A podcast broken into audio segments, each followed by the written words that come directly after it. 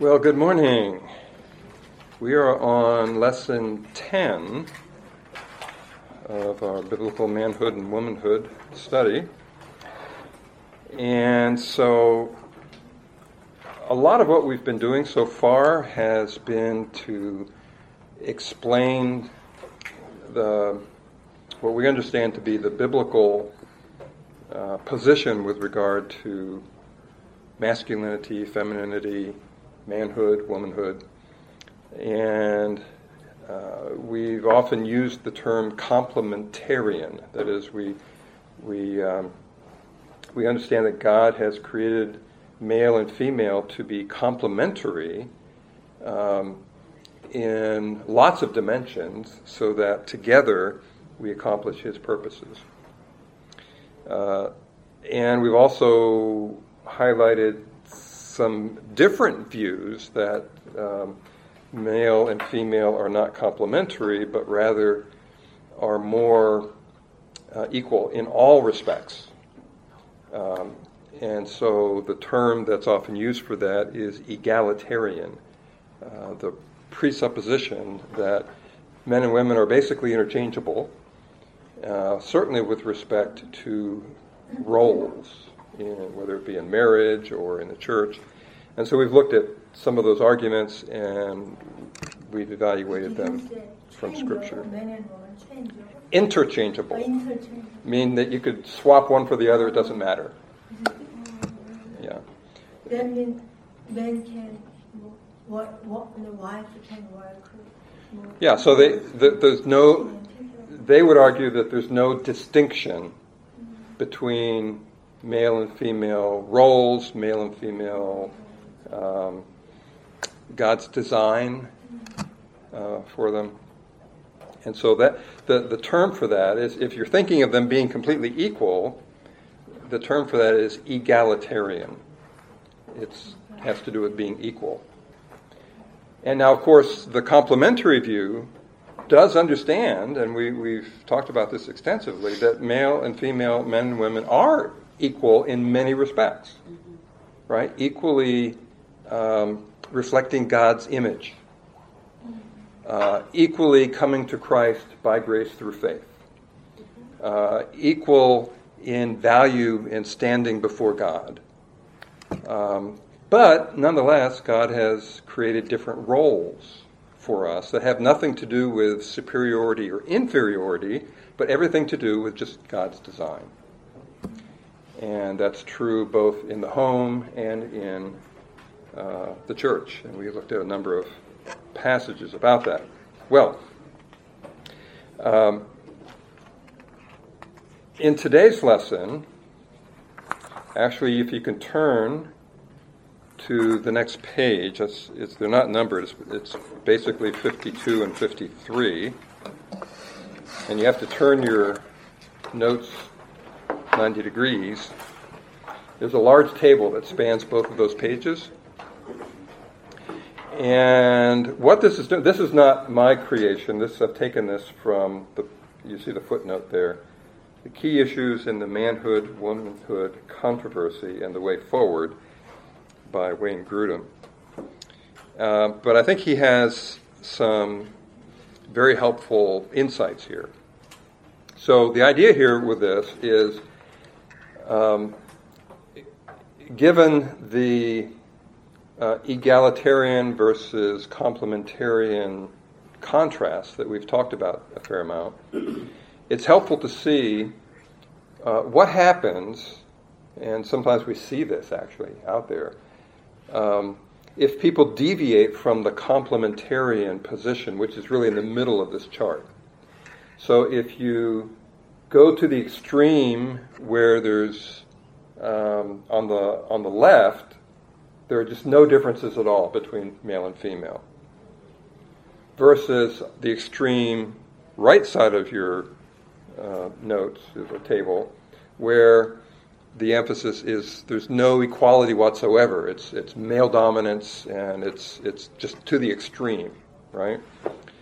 Uh, whereas the complementarian position is uh, yes, there is a lot of equality, but there are also a lot of differences in God's design, and uh, that shows up in differences in roles. Uh, so that's sort of in between. It's not a compromise. It's it's the absence of extreme in either the uh, equality di- direction or the the um, uh, well, basically it's it's equality. So the, either there's no differences at all, or it's complete 100% difference, no no equality whatsoever. So those are the two extremes. And so what I want to do is look here, each row is a different topic, and how these different positions um, are characterized in, in these ways. Uh, so again, you've got our position, the biblical position, the complementarian position in the middle. And then as you go to the left side of the table, it's egalitarian, either some or 100%. And then as you move to the right side of the table, it's male dominance or outright male, um, um, male only, essentially, in terms of um, authorities and roles and so on. All right, well, let's take a look. You, you'll see it as we go through some of these. And so, this the position one takes here um, has an impact on their understanding of God or their interpretation of um, what is known about God. And so, as we start in the middle, as we understand God as Trinity uh, Father, Son, Holy Spirit, one God, three persons. Um, and what's unique there, and what's what's uh, important in understanding all of these areas is that even within the Godhead, there is absolutely complete equality. Jesus, the Son, is completely God. Holy Spirit is completely God. No uh, inferiority at all within the Godhead. And yet, there is a distinction of roles within the Godhead. We, we talked about that, right? Um, there's even hierarchy. It's submission of the Son to the Father, submission of the Holy Spirit to the Father and the Son being sent out. Um, and yet they're completely equal. And yet they have different roles. And so the fact that we as human beings, by God's design, have both equality and differences in roles, it's really patterned after His own being, God's own being. Well, we talked about that, but let's see what happens when you move to the, the left side here, where, where uh, the emphasis is more on uh, equality. So if, if that's your starting point, then the God of your making, essentially, can be Trinity, but there's absolute equality with no submission at all. It's, it's um, mutual submission. And I think um, a reason people might think that, in spite of what Scripture clearly says, is that they would like that to be a guide for um, human relationships as well. And because they get that wrong, they get the guide for human relations wrong as well. Um, and un- I think we talked about that, that underlying the misconception that they have is the presumption that if there's submission in a relationship, that necessarily means superiority and inferiority. But we know that that's not true within the Godhead. We know that Jesus is not inferior to the Father. He submits willingly. Um, that's just the way God is, right? And likewise, as we'll see later with men and women and marriage in particular, um, for a woman to submit, as Scripture teaches, to her husband doesn't mean she's inferior any more than Jesus is inferior to the Father.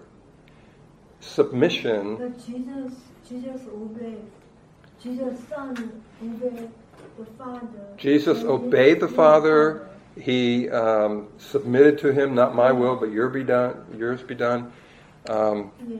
that doesn't mean that he's inferior in his essence, that he's inferior in uh, even even um, his standing within the Godhead. I mean, he's equally God.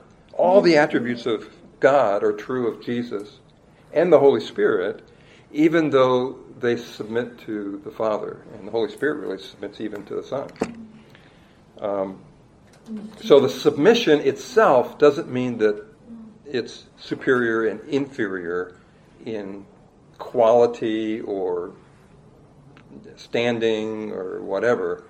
Uh, it's just different roles.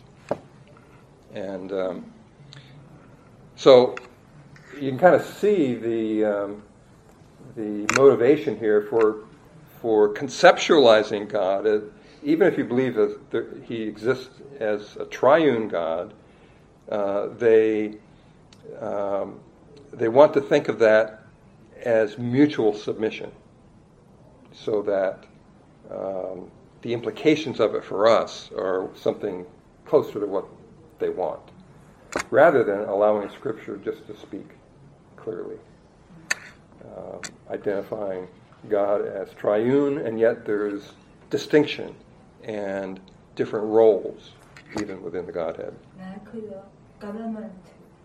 President, Congress, court. Um, yeah. So anyway, if, if you that just if, if that's your presumption, it's that's characteristic of the egalitarian position. If you continue going to the left-hand side of the chart to the extreme, where there's just absolutely no differences at all, apart from obvious physical differences between men and women, they're just abs- they're just completely interchangeable. You can have one or the other; it doesn't really matter. Um, no recognition of fundamental masculine traits or fundamental ma- uh, feminine traits uh, by God's design. There's just uh, the presumption that in order to um, have equal value, you have to have no distinctions whatever between men and women, just to the extreme. And so, um, in that way of thinking, often the extreme is it's not thinking about God in, in a biblical sense whatsoever. It's maybe uh, thinking of God as, um, well, like Romans 1 says, worshiping the creation rather than the creator, right? Um, and or they may say, well, you know, Mother Earth, or the God is our our mother rather than father. Um, so it's a complete um, ignoring of Scripture, what God has taught us about Himself and about His creation, and um, he, when you go to that extreme and you say, well, that, this can't be true, this can't be true, that can't be true, let's just conceive of it as this, as just man's opinions, right? Rather than what God has revealed in Scripture. Well, if you go the other direction, which uh, part of the way is just a male dominance, if you go all the way, it's just no equality whatsoever. It's, it's um, uh, completely male control. But in the concept of God, um, you're, if you have that point of view that it's, it's um, a male dominant kind of thing, um, you very quickly get into heresy on the assumption that since Jesus submitted to the Father, Jesus must not be God. He must be something under God because he submitted.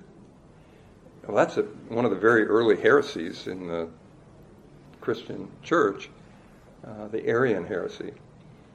Um, and likewise, the Holy Spirit can't be a separate uh, person within the Godhead. Uh, it just doesn't make sense to me as if I'm the one who's in charge. um, so they would say that God must be um, only the Father, and Jesus was not God, and the Holy Spirit is not separate from God. And so it's, um, it's a misunderstanding of Scripture, even if they attempt to base their theology on Scripture, it's starting with presuppositions that are not biblical. And so you come up with heresies, essentially. And if you take that to the extreme, yes, God is one, but that means only one person, uh, not a trinity.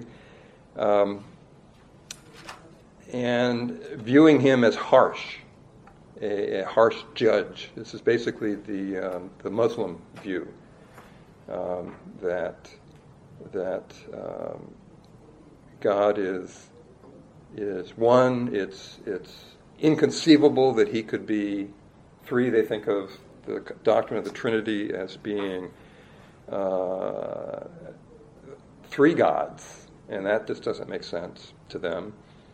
And in fact, it's not true. Uh, he's one God, but eternally existing in three persons.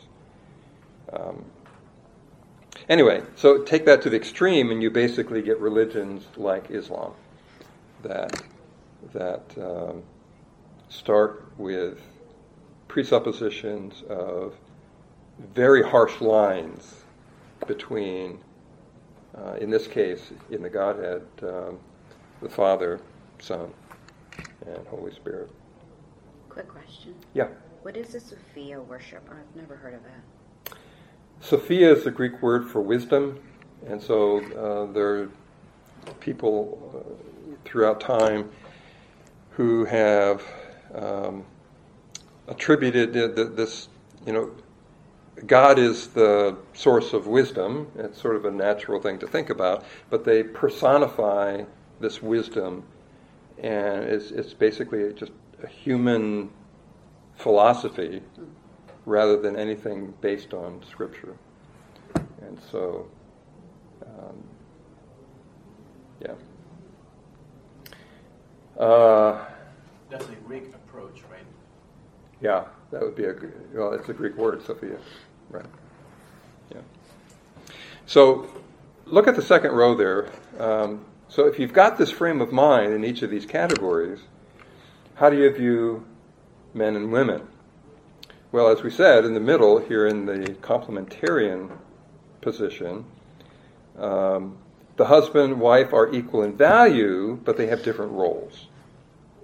And in many ways, it's just patterned after God's design for, uh, well, it, it is God's design for marriage, and it's patterned after God's own nature.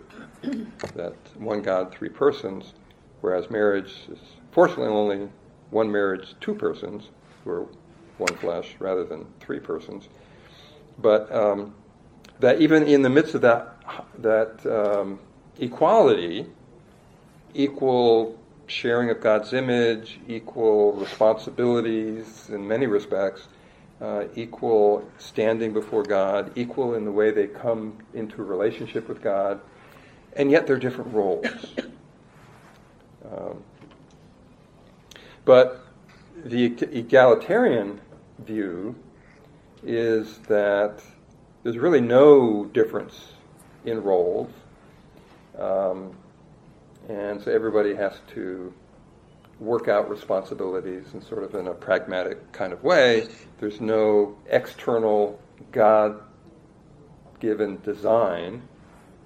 Um, and then you take that to extreme, um, it basically gets rid of and, and suppresses any any God-given um, traits of masculinity and femininity, because that would that would cause um, differences and distinctions, and they want to ignore all differences and distinctions. Um, that's the the world's point of view. It's for many people, that's the world's point of view. Yeah. Yeah. They feel they're being cheated out of something. Yeah.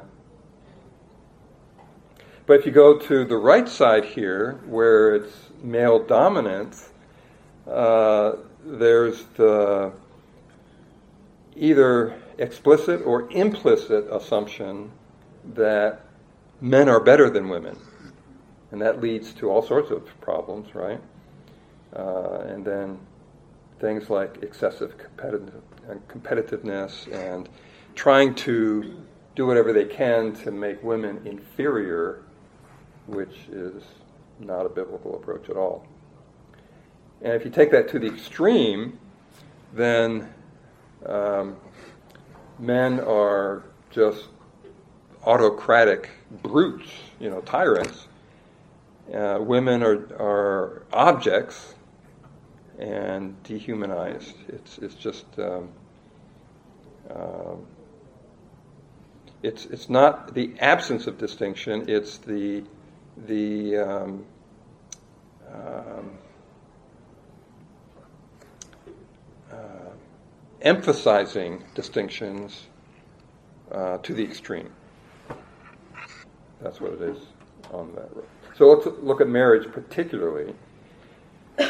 Um, in the complementarian position, the husband, by God's design, is to be the loving, humble head of the family, including his wife. And the wife is characterized by intelligent, joyful submission to the husband. Not that she doesn't have um, opinions or maybe even strengths that he doesn't have. Uh, there's much that they can accomplish together that neither of them can accomplish alone. But in terms of God given authority and design within, and the order within uh, the marriage, uh, God created the husband to be the head of the wife. Well, the egalitarians, as we've been seeing, um, say, well, no, there, there's no distinction in roles. I mean, they, they can have different roles if they work it out mutually in a mutually agreeable way, but there's nothing that's based inherently on on their gender that leads to differences in roles. Um, when you take that to the extreme again, not only is are men and women interchangeable, but um, you know, men marrying men, women marrying women, or uh, even worse.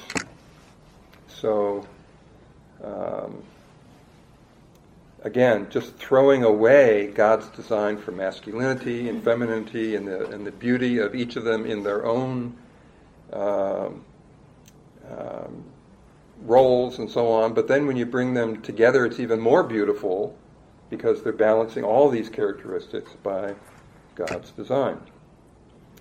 But no, that, that's um, that's not. Uh, you know, what is? Well, let me put it this way. Um, give you an example. It's not all about. It's not about men and women at all, but just in terms of the way people think. Um, the prevailing view out there in the world is that all of us, all of the world, everything just evolved over time, right? So evolution is taken not as a theory but as a fact by most of the people out there, right? You hear it in the schools and, and everything. Um, what's the thinking behind that? The thinking behind it is if this is not true, the only alternative is that we got here by design, by an intelligent creator. And if that's true, if he's creator and I'm his creation, then I'm accountable to him. And they, they can connect the dots there, and they don't like the way those dots connect. So they say, I'm going to believe this other alternative. It must be true because I don't want that to be true. It must be true that we just got here by some chance. Well, what's the implications of that? Survival of the fittest. Right? And that's not just in how we got to where we are, but it ought to be, you know, um, why is there any morality at all? Where would we see the source of morality coming from? God, Scripture, right? That's the source of morality. That, that's the measure of what is good and what is wrong. How would they see morality? Well, it's whatever societies you know, democratically choose to be right versus wrong. And that can change over time. It, um, um, but they're implicitly saying either it's majority rules or survival of the fittest, or, more cre- increasingly now, anything goes. Yeah. Right? Because they're denying any absolute morality coming from a creator God. Um, well, when you get to this whole male female distinctions and God's creation and created order, if you begin from the standpoint that there is no God, certainly um, not one who's interested in us, we're, we're to fend for ourselves. Um, and uh, that leads you to presume that um, there's no inherent difference between men and women. Um, then um, what would motivate that? It's kind of like the question I had earlier. What would motivate the, the leap of faith to believe that we all this came into being by chance in evolution? What would be the mindset underlying the presumption that men and women are um, the same, interchangeable, no distinctions at all? What would motivate that? So it's a similar thing. It is about that authority, right? That if I just evolved then there's no, there's no absolute morality, and if morality, what is right and what is wrong, is up to society, or maybe even more so, me, you know, if it's right for you, go ahead, right? Then um, I'm okay, you're okay. I'm okay, you're okay. Um, and if that's the mindset, then you're not going to be all that comfortable with God given distinctions and roles, right? You're starting from that presumption. And so God given distinctions and roles that are really even patterned after his own being, in many ways, um, is that's just off the table, They're not under the discussion at all. It's all about me, what I want and what I think. Um, and so that's kind of what's driving. That's funny. That- Satan had that problem from the beginning. Oh, yeah. It's been around a long time, hasn't it? And that mindset shows up in lots of different ways. It's bound to. Um, but that's what you get. And, and of course, you know, you can see throughout history, you can see it in the newspapers today. What, what are, what's the consequences of those kinds of mindsets? It's self defeating. But they don't, they don't see it. It's self defeating. It's certainly not God glorifying, but it's not even accomplishing what they want. They think they're going to have the ideal life if they do away with any distinctions. Utopia. It's, it's a utopia in their mind, Right. but where does it lead? It leads to chaos. So like um, a man being transgender running in a woman's race. Yes. Yeah, so, so Beauty pageant. Who, who knows what's, what's going on in the head there, but it's part of the same symptom, right? If it's what I want, it must be good for me. And usually there are ulterior motives and presumptions and so on that's driving this behavior. And there might be some variety of what people are thinking. But um, kind of reminds me.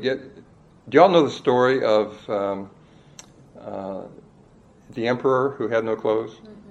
Y'all know that kind of story where um, there was this emperor who was real proud of himself and full of himself, and he had to have the best of everything.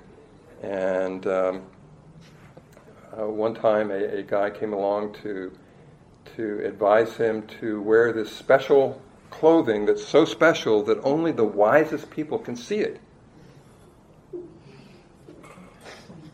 And the king, of course, didn't want to be uh, confused with someone who wasn't wise enough to see it. So he said, "Oh, well, I'm, um, I'm, you know, sign me up." Um, well, anyway, um, he goes around, and everybody heard what this was all about, and so nobody wanted to admit that they weren't wise enough to, to see the king's new clothes. Um, until this little boy came by and says, Why is the emperor not wearing any clothes? and then everybody laughed and it was he, he got embarrassed. And um, anyway, there are a lot of people there out there today who um, don't have any clothes in terms of rational thinking. And unless everybody else agrees with their thinking to affirm their their nonsense. Right. The problem is with us because we're not wise enough to see that they're doing something useful and best and good. We need to stand up and say, "Why is the emperor wearing no clothes?" You know. Um, anyway, uh, so we're on the marriage line here. Um, the other extreme is male dominance. It's it's my way or the hard or the highway, right? Um, usually the the the husband is sort of a um, tyrant, and the wife is a doormat, and um, that leads to lots of abuse. And in the extreme, it leads to things like polygamy. And that polygamy is never one woman with multiple husbands, it's always one husband with multiple wives, right? Uh, harems, uh, female infanticide, that is, you kill off the, the females because you prefer to have male offspring. Um, that's just an abomination. Um, but that's where this incorrect presumption and, and theory and whatever can lead some people to do. And if you give them power to do it, they'll do it to their own demise. Um, what about people's understanding of children and their roles and so on? Well, in the complementarian position, you know, Scripture teaches us that children are a blessing, right? And uh, so children are loved, cared for, valued, uh, raised up in the nurture and admonition of the Lord, and, and so on. There is this, this balance between love for the children, very tangibly um, demonstrated, but also discipline out of love in order to help them with what they really need. So there's this balance between um, discipline. Um, it's not a dis- it's not a tension between discipline and love. It's a tension between uh, uh, discipline and passivity, which is not love. Right? We train them up uh, in the discipline and nurture of the Lord. Well, if you have an egalitarian perspective, um, children tend to be raised with too little discipline, too little direction um, in enforcing what is right in their lives to help them learn and, and so on. Because we recognize they're they're um, they're born with a sin nature and they need the direction and, and correction and training in righteousness. But if male and female are, are, are equal, that tends to be a watering down of, of uh, discipline for the children. Yeah. It may not always be the case. In fact, in each of these columns, the way they're being characterized may not be.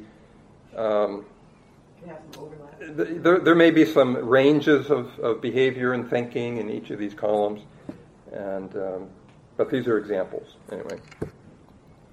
So, if there are no differences at all, it's interesting that that can lead to um, the mindset that abortion is um, there's nothing wrong with it because it's just getting rid of um, a, a uh, part of the woman's body that is not needed for her welfare, right? Um, and so uh, you hear a lot of arguments about um, protecting a woman's right to choose, you know, how to how to The right for health care. health care for her, and um, um, there are even even um, um, those who are very particularly, I think, those who are very strong and adamant in that position have their eyes and ears closed to very plain scientific facts that that child is not a part of her body. Um, it has a separate heartbeat. It most of the time has a, even a different blood type. DNA composition. It's completely Very different DNA comp. Well, it's it's influenced by the mother, of course, but that's not the whole picture, right? It's both the mother and the father. Um, a very distinct human being there that's um, very well formed, very early in the pregnancy process. And uh, all that's needed is for God's design for the nurturing of that child to take place up to the point where the child can now exist and uh, breathe and, and move on their own. Uh, but they're still a human being um, right from the very beginning. But um, it's like an evolutionist would just close their ears and their eyes to scientific facts that fly in the face of their position. Um, likewise, people are adamant to say this is a part of a woman's body and it's all about her health, not about the life of an individual person. Because if they say that enough, more and more people will tend to believe it. Like the emperor has no clothes. I like the Horton Hears a Who. Yes. Yeah, that's a good one, isn't it? A, a person is a person no matter how small. Yes. Yeah, good old uh, Dr. Seuss. Horton Hears a Who. Well, it, it would be an example of I can do my own thing, right? And where does that idea originate? In my head, in my heart, whatever. Um, and so it's just another example of rebellion against God's design. When the new thing that's going around right now is that men want to, transgender men want to um, be able to say, I bore this child. Only women can. And so, regardless whether you had your whole thing refixed or whatever, you cannot give birth to a child. And this was in the news or somewhere in my feeds that said this guy was really sorry, wh- whatever. This person was really upset because the bir- the hospital would not assign him as the mother. And anyway, the whole po- yeah, it's disgusting. But anyway, that's the whole thing, and it's probably going to change. They probably will be able to. It's going to to get more have- nonsense, yeah, as if it's not nonsensical it's already, enough already. Already, A yeah. It's probably gonna get worse. Yeah. Oh, yeah. Yeah. But the, the bottom line is when people use their own philosophy, their own wisdom, Right. their own preferences to make uh, very important decisions like this, where does that lead? It, it, it doesn't lead to the paradise and, and the, the um, uh, uh, what was the term you had? Um, utopia kind of thing that's that's this sort of fiction in their mind that this is going to result in. What does it lead to? It leads to um, uh, Yeah. chaos, um, um, Extinction. And it can lead to extinction taken to the extreme, I always right? tell, I always tell gay, gay The, the, the main point is that when we construct our lives, we guide our lives by our own thinking, our own wisdom, um, that leads to uh, destruction. Uh, not only eternal, but even the, the ramifications of that, the, the um, collateral damage to that is, is great. And so, you know, just look at examples like. Um, And the kids are looking at all this, you know, Yeah. they're looking at all this. And they're, the kids are looking at it and getting the impression that okay. anything goes, Yeah. basically. That's right. Right? There are no absolute Mm-mm. morality. Right. Um, look at something as simple as the parable Jesus taught of the prodigal son. He had in his mind what was going to be good for him. Where did he end up? Mm. In the streets. Right? And God often brings people down to that low spot to open their eyes to what is really true. And in some cases, it leads them to repentance, like it did the prodigal son. In other cases, they they um, die in their unbelief Yeah. and the consequences of the sin. They buck against their own self. Yeah, That's what I was saying about the, the, the transgender man running the woman's race. Right. You have one side that says, well, women have their rights, you know, and then the transgender man running in it, they say, well, he has his rights. and so they're bucking against each other in this confusion. it's, it's just inevitable that there, there's no consistency. Yeah.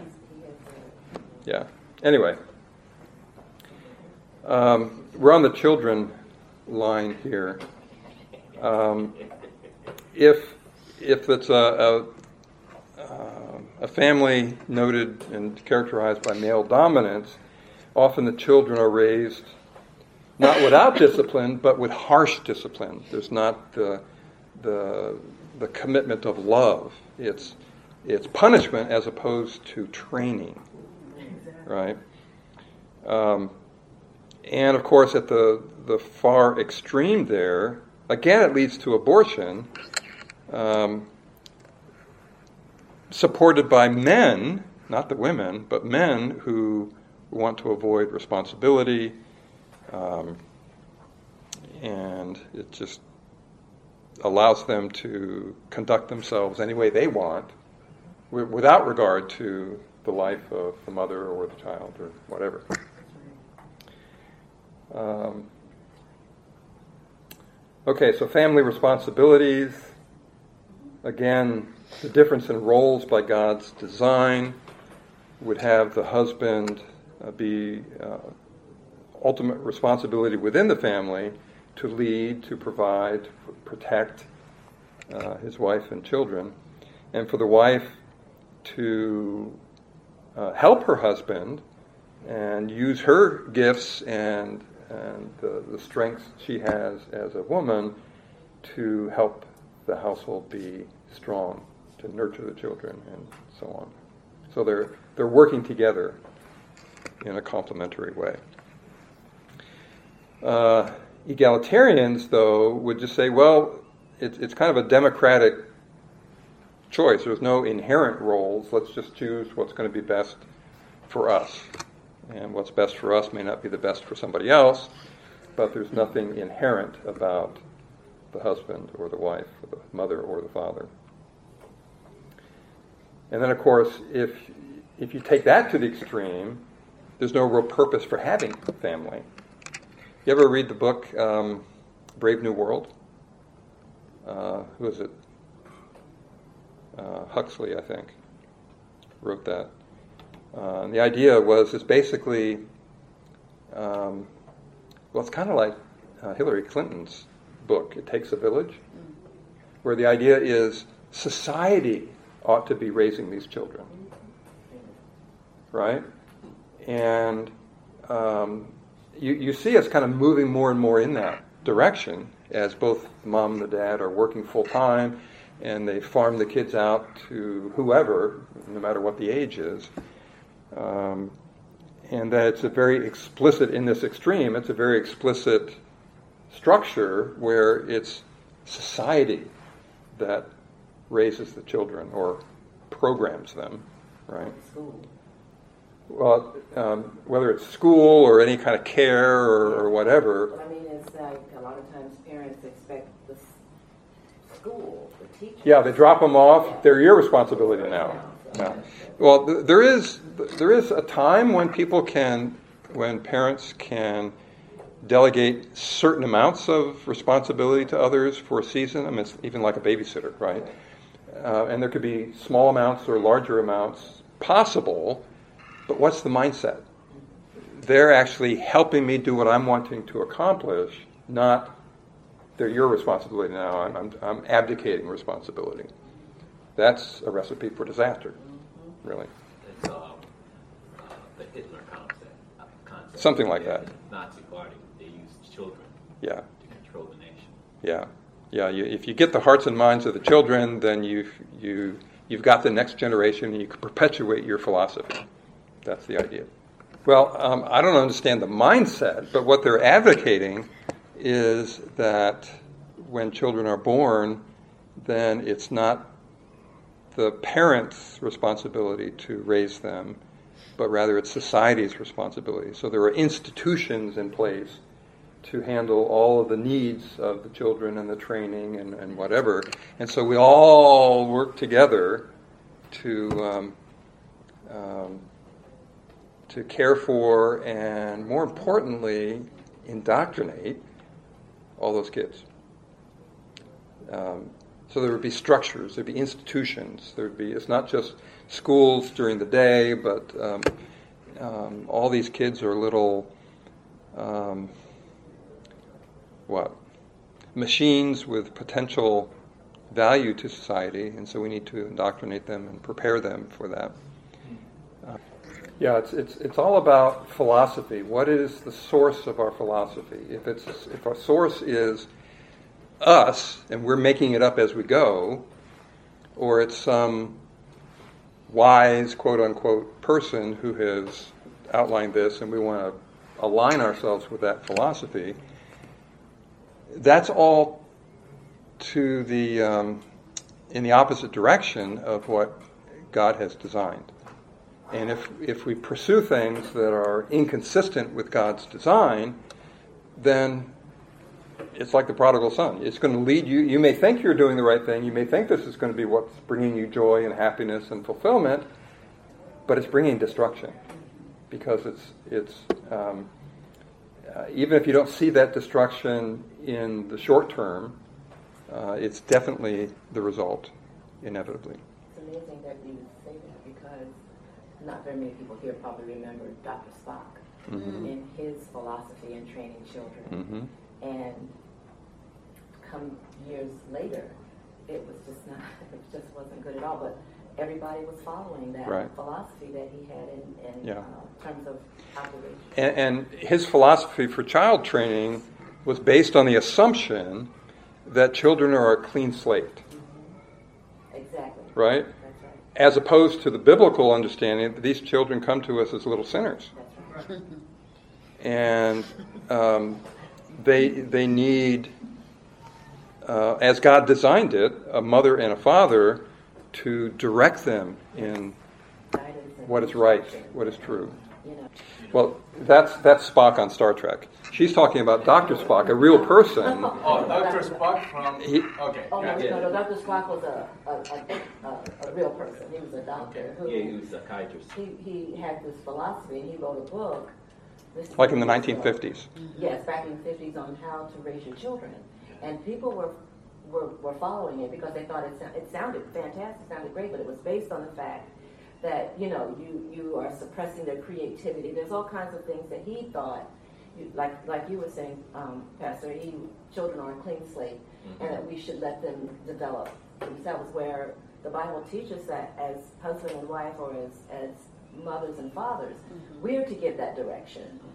And like you were saying earlier, we see certain things in our children. Say, for instance, my daughter. My daughter is a teacher today, and I could see that um, when she was a child, that she just loved instruction. Even in elementary school, she would get all the extra papers that the teachers made copies of. And in the summer, the neighborhood kids would come by and she would be teaching. And I'm like, why are these kids going to school when In our school's out? In our front yard. And so it, I could see that in her. Yeah, and in, Probably because she didn't grade too hard. she grazed on the curve. yeah, yeah, yeah. She does it now. yeah, Yeah. And so it's just, you know, the opposite of what the Bible teaches, Right. in other words, how Yeah. we are the ones to find out what, uh, how to train our, you know, what direction our children should be led in. And he was just famous. Everybody Yeah, was one of the things that he left out on uh, his that he left out on his philosophy was just By design. Yes, by design. Yeah, it was presumed that that was violence yeah, rather than loving discipline to train them up in the way they should go. Yeah. Uh, well, we're not going to be able to cover all of these things, um, but you know, it reminds me. Uh, you're probably familiar with Romans 1. Uh, start with 18. 18. For the wrath of God is revealed from heaven against all ungodliness and unrighteousness of men who suppress the truth in unrighteousness. Suppressing the truth. I don't want to believe it, so I'm going to believe this lie. Right? Because that which is known about God is evident within them. For God made it evident to them. He's designed us to understand that we are created, not evolved. And so, verse 20 since the creation of the world, his invisible attributes, his eternal power and divine nature, have been clearly seen, being understood through what has been made, so that they are without excuse. For even though they knew God, at least knew about God, that there is a God, the conscience He's designed us to have knows that there's a God, that we are created. Um, anyway, for even though they knew God, they did not honor Him as God or give thanks, but they became futile in their speculations, and their foolish heart was darkened. Professing to be wise, they became fools. Do we see that around today? Yeah. Um, and they exchanged the glory of the incorruptible God for an image in the form of corruptible man and of birds and of four footed animals and crawling creatures. So you've got all sorts of idols out there. Um, therefore, God gave them over in the lust of their hearts to impurity, so that their bodies would be dishonored among them. For they exchanged the truth of God for a lie and worshiped and served the creature rather than the Creator who is blessed forever. Amen. Verse 26 For this reason, God gave them over to degrading passions. For their women exchanged the natural function for that which is unnatural. And in the same way, also, men abandoned the natural function of the woman and burned in their desire toward one another, men with men committing indecent acts and receiving in their own persons the due penalty of their error. That's always the case. Yeah. Whenever we depart from God's design, there are consequences, sometimes even in our own bodies. Verse 28 And just as they did not see fit to acknowledge God any longer, God gave them over to a deprived, a depraved mind, to do those things which are not proper, being filled with all unrighteousness, wickedness, greed, envy, full of envy, murder, strife, deceit, malice. They are gossips, slanderers, haters of God, insolent, arrogant, boastful, inventors of evil, disobedient to parents, without understanding, untrustworthy, unloving, unmerciful, and although they know the ordinance of God, that those who practice such things are worthy of death, they not only do the same, but they give hearty approval to those who practice them. Um, and they'll say, Yeah, the emperor has no clothes. I get it. Yeah. Right? Uh, it's a shame. It's, you know, we can point our fingers at people who are walking in blindness like that, but our heart ought to be one of compassion toward them and praying that God would open the eyes of the blind um, and that they would respond to the gospel. Um, the fact that God has opened our eyes to the truth and we've avoided a, a lot of the problems that we otherwise would have fallen into is not something we can be proud about. It ought to humble us that God was gracious enough to open our eyes before we did ourselves in. Right? Um, anyway, it's helpful to see um, that there's philosophy that underlies all these different positions. And if the philosophy is based on man's wisdom, you know that's going to result in problems, big problems. But if it's based on what God has designed and what He has revealed in Scripture, um, it doesn't mean you, you, you're able to live a, a, life without sin, because that's a bigger problem. Uh, but God has a solution for that too, right? Um, but even in the midst of the sin that we're in the process of overcoming, uh, we can live according to God's design. And that honors Him and it brings blessing to us and even to others through us. So that's a good thing. Anyway, we better close. Let's pray.